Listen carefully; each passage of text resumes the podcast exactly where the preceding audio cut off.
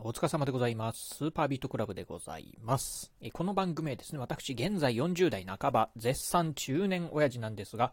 毎朝朝4時に起き、そして毎月20冊以上の本を読み、そしてそして1ヶ月300キロ以上走るというですね、超ストイックな私が一人語りする番組でございます。え今日のね、お話はですね、レーサーとしてもすごい、トヨタ自動車の社長というね、お話をしてみたいと思います。えー、先日なんですがね、私ね、こういう本読みました。えー、片山治さんという方が書かれた、トヨタ、豊田昭夫ですね。豊田昭夫というね、まあ、ほんとね、あの、個人の方のね、えー、お名前が、まあ、本のタイトルになってるというね、なかなかね、こう、センセーショナルな、まあ、このね、本のね、ブックカバー、あの、表紙を見てもね、すごいんですけど、豊田昭夫って書いてるね、本でございます。えー、そんなね、本をね、読んだんですが、まあ、皆さんもね、この、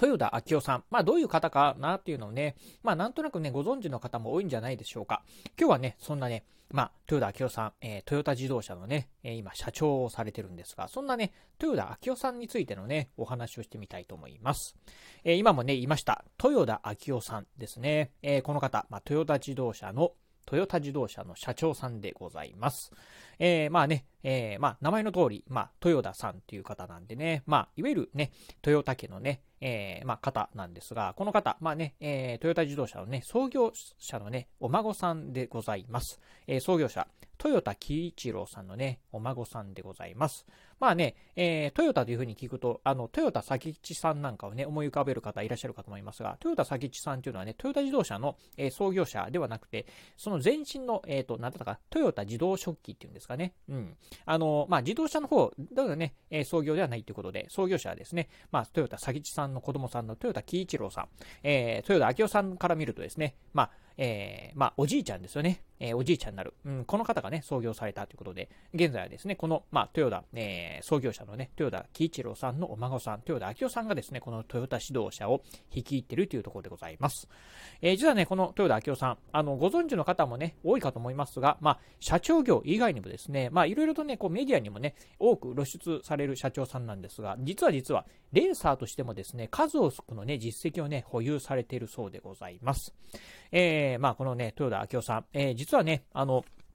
うん、数々のね、レースにね、参戦しておりまして、まあ、ちょっと主なね、レースを挙げますとですね、えー、例えば、ニュルン、ニュニュルブルクリンク24時間レース。ちょっと私もあんまりよく言えてないんですが、これね、ドイツの西部の方にあるですね、なんか世界的にも非常にね、あの難コースって言われる、ニュルブールクリンクっていう場所があるらしいんですけど、そこのね、耐久レース、24時間のね、耐久レースにね、出場したり、あとね、えー、TGR ラリーレースですね、ラリーチャレンジか、うん、TGR ラリーチャレンジにね、出場したり、あとね、これね、日本でもね、えー、まあ、えー、やってるレースなんですが、スーパー耐久レースですね。うん。名前聞いたこともね、ある方もね、いらっしゃるんじゃないでしょうか。であったり、あとね、えー、メディア対抗4時間耐久レース。まあ、こういったね、レースなんかにね、あの、自らがね、参戦してね、出てるそうでございます。まあね、あのー、ね、昔のお話ではなくてね、これね、現在も出てるということで、えっ、ー、と、最近だと2019年なんでね、今から3年ほど前にですね、ラえー、レースなんかにね、出場されたそうでございます。まあちょっとこのね、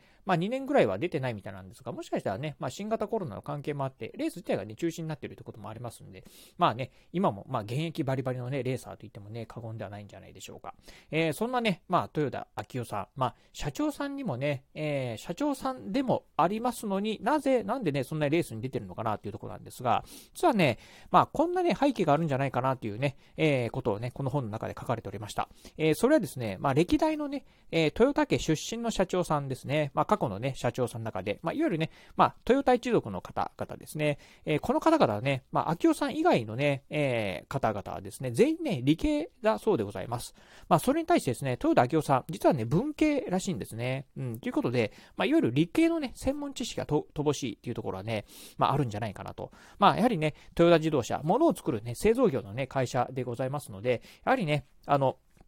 製造現場だとですね、まあね、やはり現場のことをね、よくわかってないようなね、まあ、やつがね、社長になってもね、あのー、現場のことわかるかよっていうふうにね、まあ、反発をね、する、まあ、えー、頑固なね、技術者もね、多いんじゃないかなと。そんなね、頑固なぎ、えー、開発部門のね、技術者を説得させるためにですね、まあ、自分がやはりね、それなりのね、知識を持つ、もしくはスキルを身につける必要があるっていうところで、まあ、本人はね、文系っていうところもあってですね、うん、知識をつけるんではなくて、スキル、まあ、いわゆるね、ドライビングのテクニック、ニックえー、普通のね、ただのね、運転のテクニックだけではなくて、高度なドライビングテテクニックを身につけて、まあ、こういうね、頑固な技術者なんかをね、説得させるためにですね、まあ、えー、レースに出てるんじゃないかな、というふうにね、言われておりました。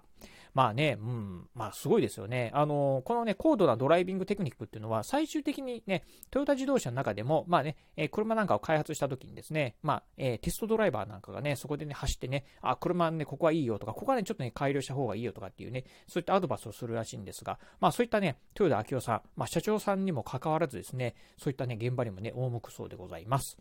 まあね、えー、そんなね、豊田章夫さんなんですが、えー、生まれがですね、1956年の5月3日生まれということで、えー、現在ね、65歳でございます。まあ、65歳というとですね、まあ、還暦も過ぎてですね、まあ、これからね、まあ、だいぶね、年齢的にもね、厳しい年齢になるんじゃないかなと。まあ、そんなね、まあ、60代半ばのですね、うん、この、えー、豊田さんなんですが、まあね、えー、日本一、えー、ね、えー、日本一の会社と言ってもね、過言ではないんでしょうか。そのね、代表でもあり、そしてね、まあ、レースにも出るレーサーっていうね、二つの肩書きを持つっていうのはね、これはなかなかね、すごいなと。うん。よくね、あの、まあ、ね、豊田家のね、えー、孫だ、えー、創業者の孫だということでね、まあ、なんとなくね、こう、ボンボンとかね、まあ、いわゆる、あの、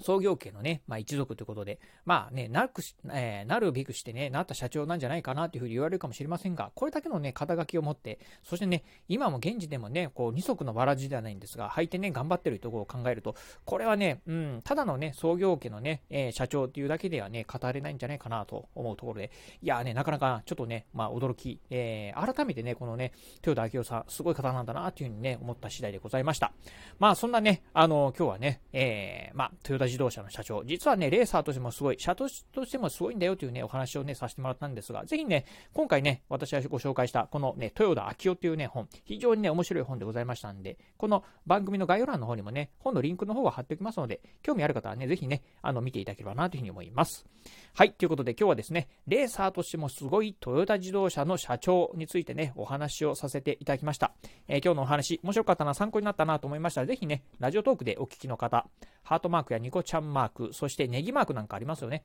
あの辺をね、ポチポチポチと押していただければなというふうに思います。えー、またですね、お便りなんかもね、お待ちしております。私もですね、えー、この本読んだことあるよとかっていうね、一言コメントでも結構です。ぜひね、あの、ラジオトークからでもね、お便りをくれますし、あとね、ツイッターの方からでもね、リプライなんかいただければなというふうに思います。そして最後、私ね、ツイッターもやっております。ツイッターの方はこのラジオの配信情報以外にも、あとね、YouTube だったりブログなんかも毎日配信更新しております。